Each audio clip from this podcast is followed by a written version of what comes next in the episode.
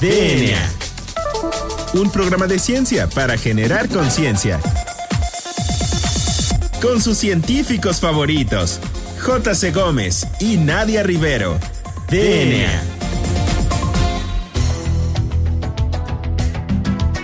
Bienvenidos a una emisión más de este su programa favorito sobre divulgación de la ciencia, DNA, un programa de ciencia para generar conciencia. Soy la doctora Nadia Rivero y me acompaña como todos los jueves en los micrófonos el doctor Juan Carlos Gómez Berja. Juan Carlos, muy buenas tardes, ¿cómo estás? Muy bien, Nadia, aquí muy feliz porque estamos eh, con una invitada desde DNA en cuarentena en esta, en esta serie, serie, especial de... especial de DNA en cuarentena y tenemos una invitada muy especial de eh, que también está, estamos respetando la sana distancia, que es la doctora Edna Mandujano. Eh, ¿Por qué no nos platicas eh, más o menos, Edna, de dónde viene? Y damos pie a nuestra, ya a nuestra invitada. Claro que sí, Juan Carlos. Bueno, pues la doctora Edna Mandujano Tinoco es bióloga de formación y doctora en ciencias por la Universidad Nacional Autónoma de México. Su trabajo doctoral lo realizó en el Laboratorio de Epigenética del Instituto Nacional de Medicina Genómica, tratando el tema de microRNAs en un modelo tridimensional de cáncer de mama. Actualmente es investigadora asociada del Laboratorio de Tejido Conjuntivo del Centro Nacional de Investigación y Atención a Quemados en el Instituto Nacional de Rehabilitación Luis Guillermo Ibarra Ibarra, en donde estudia la participación de microRNAs en la respuesta inflamatoria desencadenada por una quemadura grave.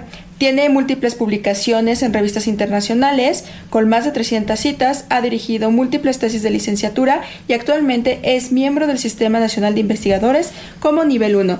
Muy buenas tardes, Etna, ¿cómo estás? Hola, buenas tardes. Pues aquí encerradas, pero bien, gracias. Muy bien, pues muchas gracias por aceptar nuestra invitación para poder estar aquí participando en este programa de divulgación de la ciencia que se llama DNA. ¿Qué te parece si damos inicio a la entrevista? Eh, entonces, Edna, nos vas a platicar de la parte de eh, cáncer y remodelamiento tisular. ¿Por qué no nos platicas qué es el cáncer para que nuestro auditorio pues, se ponga como en contexto?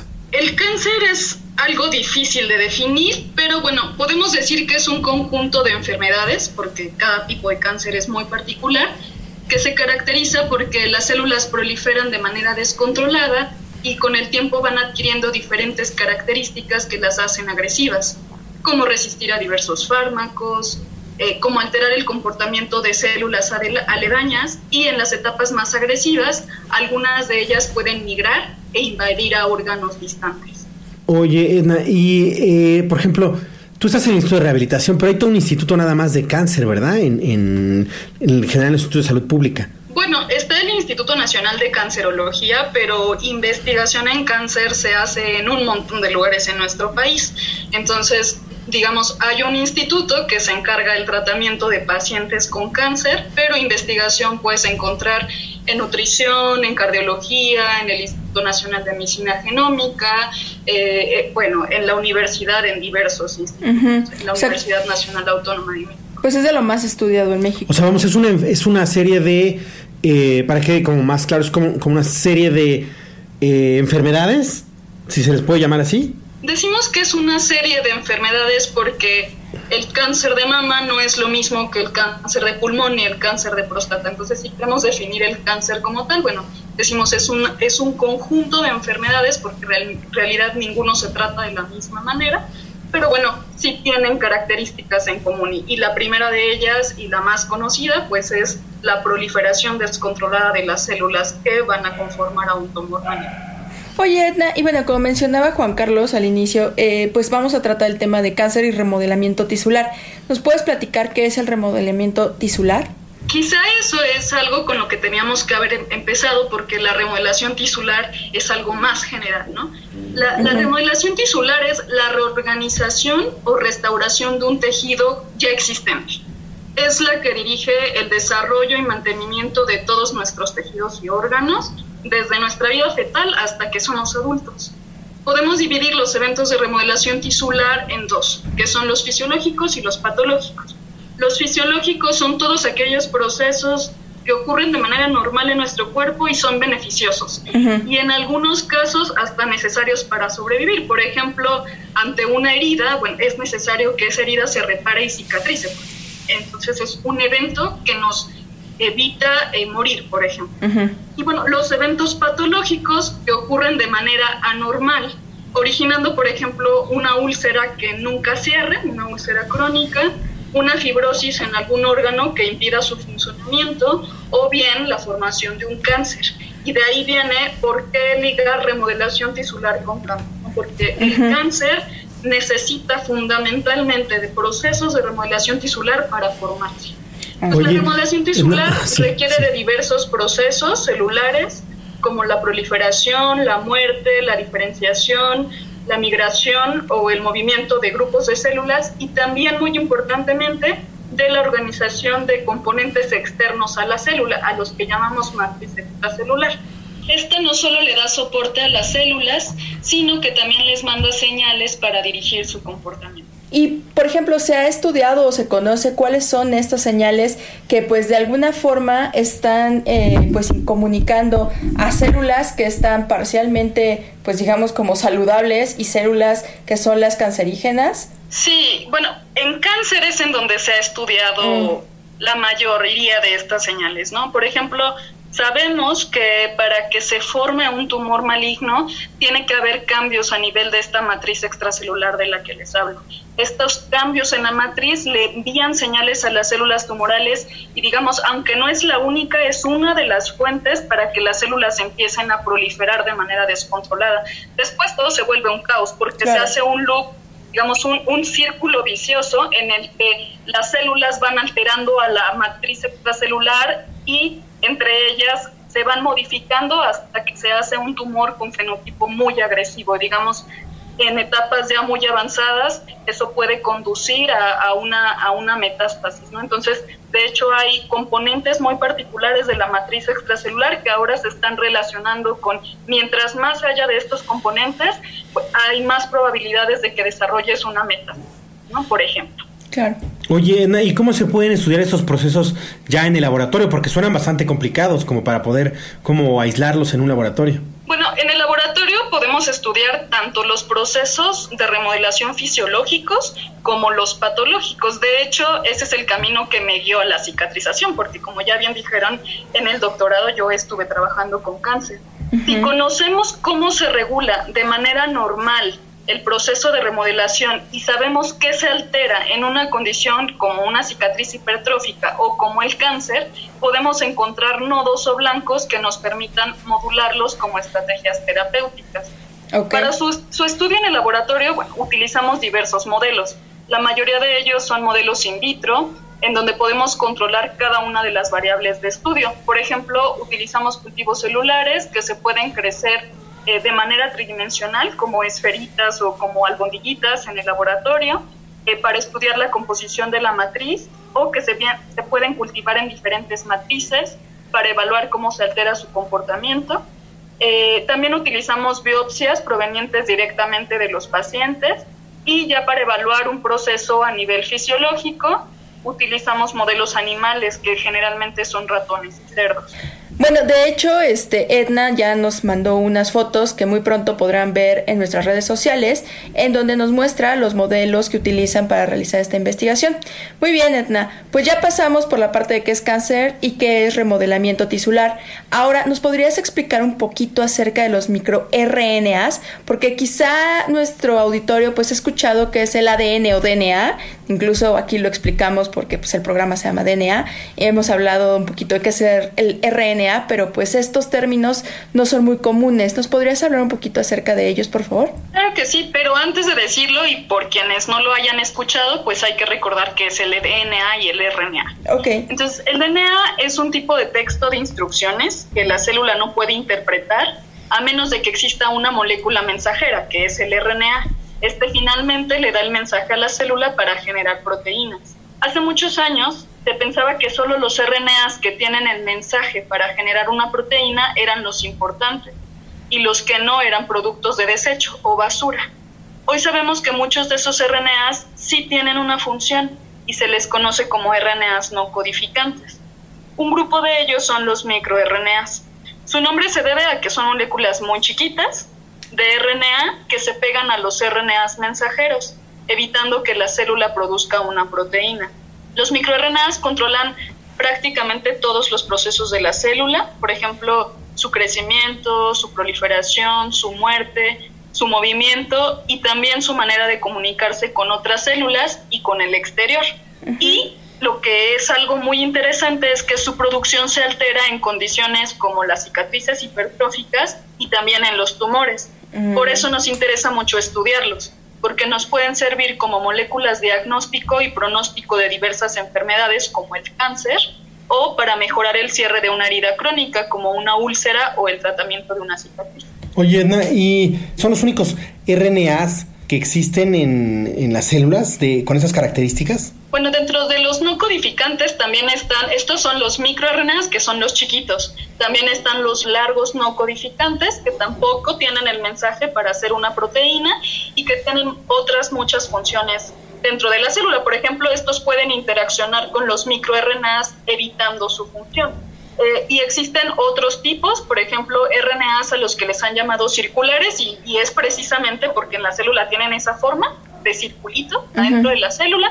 Hay muchos otros chiquitos, como son los pirnas, así les llaman, pirnas o esnornas, que están dentro del núcleo. Pero, ¿y estos por qué se estudian más? Porque de hecho, dentro de múltiples enfermedades, lo que más hay en investigación son los mirnas. Los microRNAs son súper interesantes porque además se pueden empaquetar en vesiculitas y, se pueden salir de la célula. Entonces, pueden estar transitando en nuestro cuerpo y los podemos encontrar en nuestra sangre, en nuestra saliva, por ejemplo, en la leche materna. Entonces es fácil estudiarlos porque, por ejemplo, para un diagnóstico pronóstico es más fácil obtener sangre que una biopsia de una paciente. Claro. Entonces es por eso que ahora es de mucho interés estudiar este tipo de moléculas. Okay, sí, las, demás, las demás son moléculas, digamos, más recientemente eh, estudiadas y por eso no se sabe mucho de ellas. Pero no, no significa que en el futuro no vamos a encontrar algo muy importante que regulan en la célula y que pueden ser eh, para alguna servir para algún tratamiento. Pues muy interesante, Edna. ¿Qué te parece si vamos a eh, una pausa, un corte y regresamos para seguir hablando de RNAs pequeños?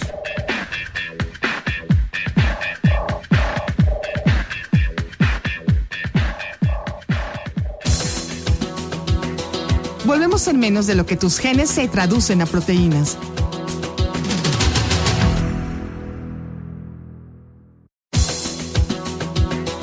Ya recargamos ATP. Continuamos.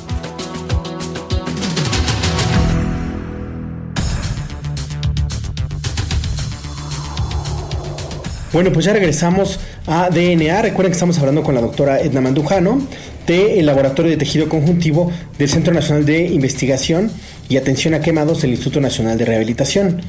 Entonces, Edna, nos platicabas antes de irnos a corte de los Mirnas, nos has platicado un poquito del cáncer, del remodelamiento tisular, pero ¿por qué no nos redondeas todo el tema para que más o menos el auditorio tenga una idea de cuál es la relación entre los RNAs pequeños que estuvimos hablando y el remodelamiento tisular y el cáncer? A ver, tenemos que tener muy en mente dos cosas. Los mirnas funcionan de manera natural en nuestro cuerpo y están controlando de lo que yo les hablaba, la remodelación fisiológica. Entonces son importantes para que una herida cierre. Sin embargo, si ocurre una alteración en su producción, puede haber problemas. Y eso lo sabemos que ocurre en el cáncer.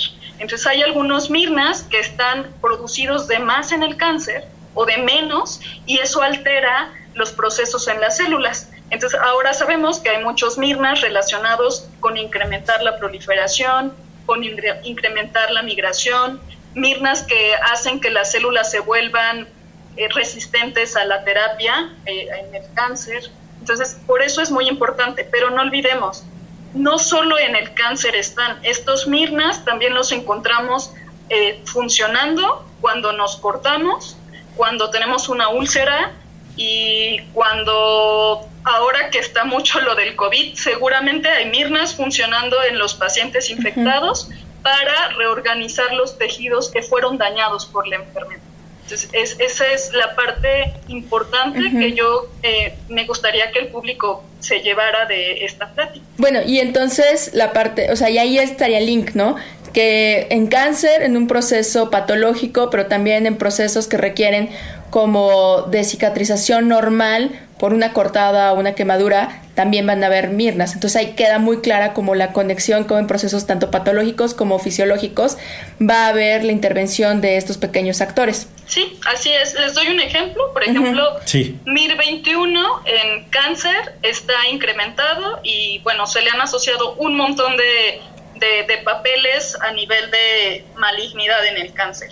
Pero ahora sabemos que también está incrementado en cicatrices hipertróficas por qué este Mirna se incrementa en diferentes condiciones que alteran nuestros procesos en el cuerpo, bueno, es algo que tenemos que estudiar y que en el futuro eso nos puede servir para desarrollar alguna terapia, por ejemplo, contra este Mirna.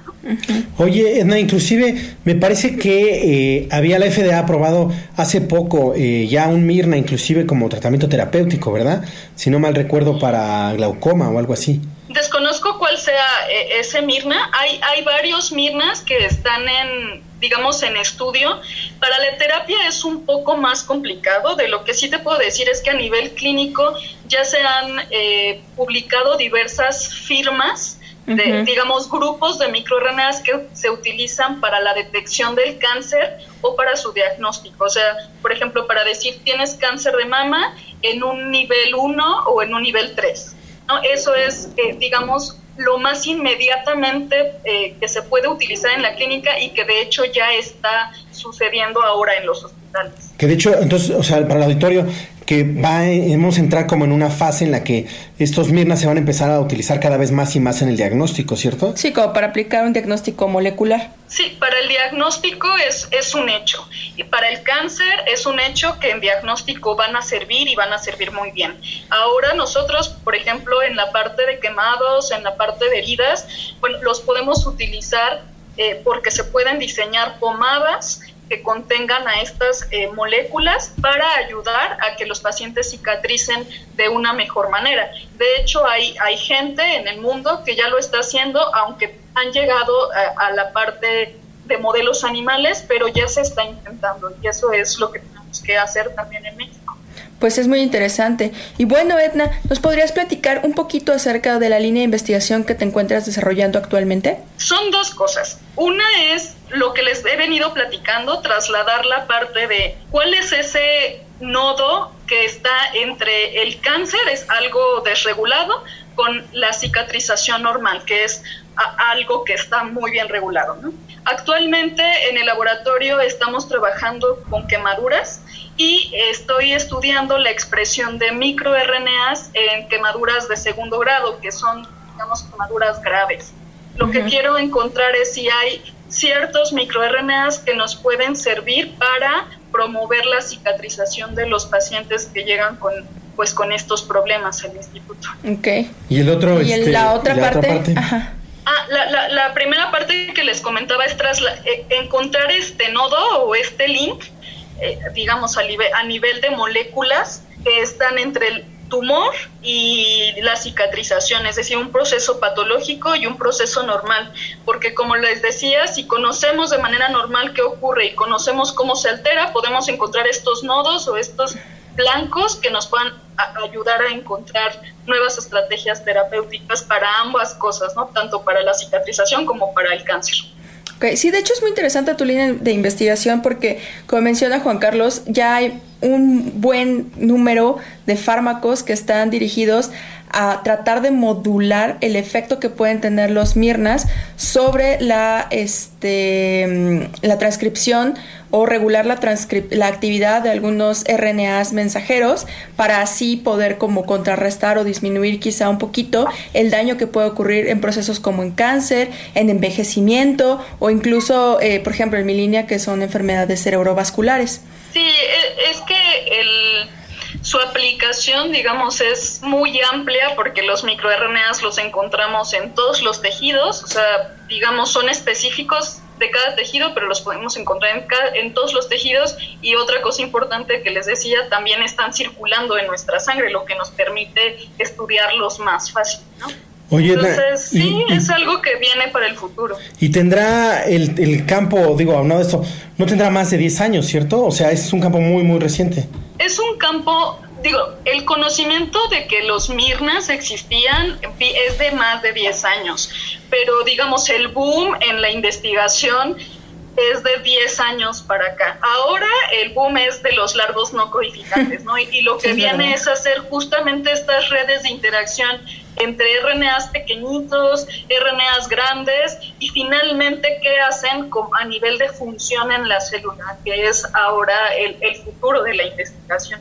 ¿Qué es lo que se ha llamado epigenética, no? Que es ¿cierto? Que es más como, no tanto con la secuencia. Sí, de hecho, la epigenética también ahorita es el boom en la investigación, que es justo lo que dices, no lo que está en la secuencia de DNA, pero que sí puede heredarse. Con los mirnas hay ahí una discusión entre si son un mecanismo epigenético o no. Con los largos no codificantes sí está claro que pueden ser un mecanismo epigenético. Para mí, o sea, desde mi punto de vista, los mirnas también son un mecanismo epigenético, aunque en, en la digamos, en los expertos en el área, pues hay una discusión. Bueno, Edna, ¿y nos podrías decir eh, dónde te pueden seguir tu trabajo o cómo te pueden contactar por si algún este radio escucha está interesado en seguir más de cerca un poco de lo que tú estás realizando en investigación o incluso si algún estudiante estaría interesado pues en trabajar contigo para un posgrado o algo así? Sí, sí, de hecho estaría genial si alguien quiere unirse al laboratorio. Eh, bueno, los resultados del trabajo se publican en diferentes revistas de difusión científica que generalmente las pueden encontrar accesibles en Internet.